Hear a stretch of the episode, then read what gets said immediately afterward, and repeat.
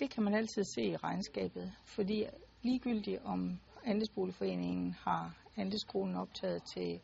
til offentlig vurdering eller til anskaffelse, fordi så skal det fremgå enten som note eller som en del af andelsbevisets opgørelse.